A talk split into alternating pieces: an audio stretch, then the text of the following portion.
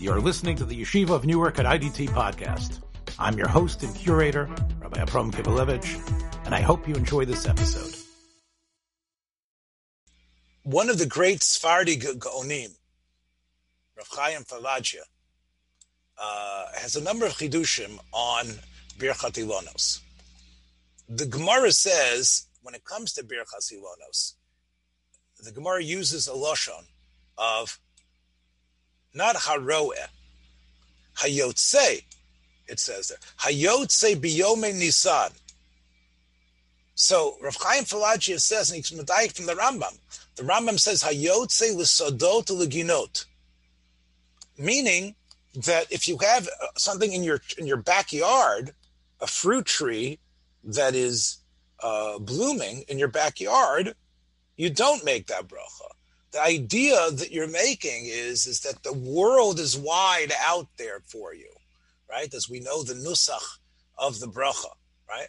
The nusach of that bracha of birchas ilonos, right? You say shalochisir ba'ilamai klum ubarabo briot tovot v'ilonot tovot lisnaot or lehenot behen b'nei adam. The Teimanim, my good friends, they say a different nusach a little bit. They say the bracha they just say ubarabo brio tovot gedei lihisnaot ben bnei adam. They don't mention ilanot tovot.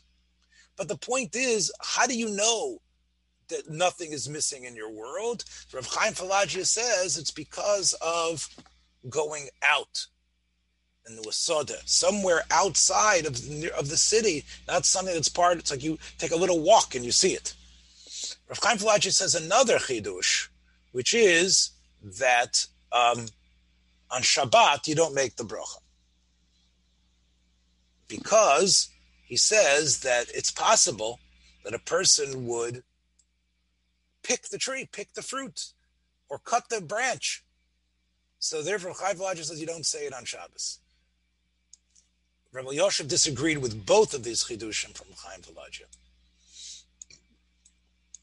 He says that um, there's no Inyan about it's a nice chiddush and the Rambam, eh, a nice diuk, but that doesn't mean it. And therefore, you, if you have one in your backyard or next door, you can do that.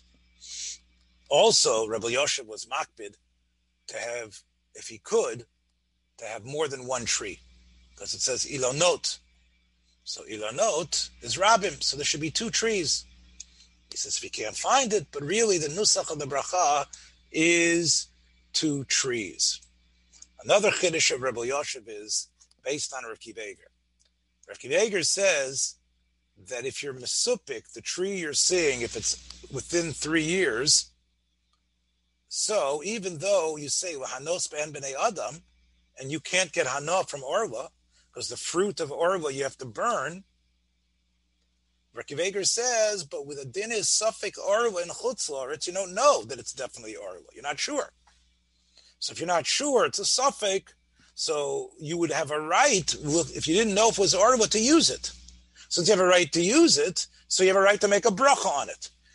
So Rabbi Yosef says, based on Rav Kiveger, who was writing in Chutzlaritz, it's mutter, but in Eretz Yisrael, even though you don't know what the tree is, you have to be machmir.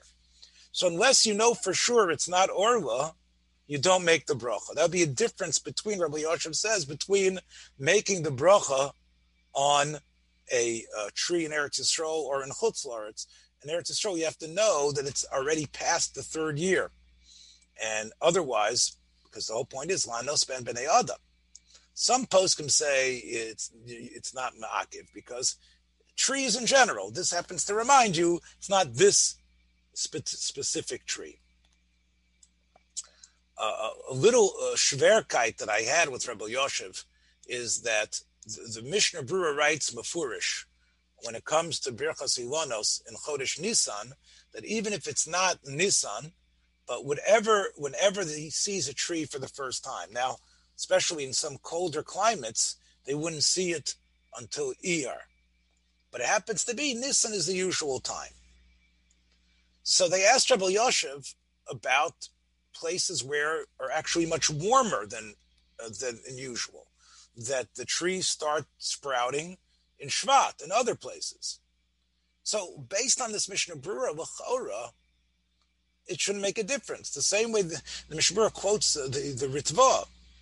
Yet, Rebbe Yosef, when he was asked about it, uh, if you live in a place where it's, not not where they come out in ER, but um,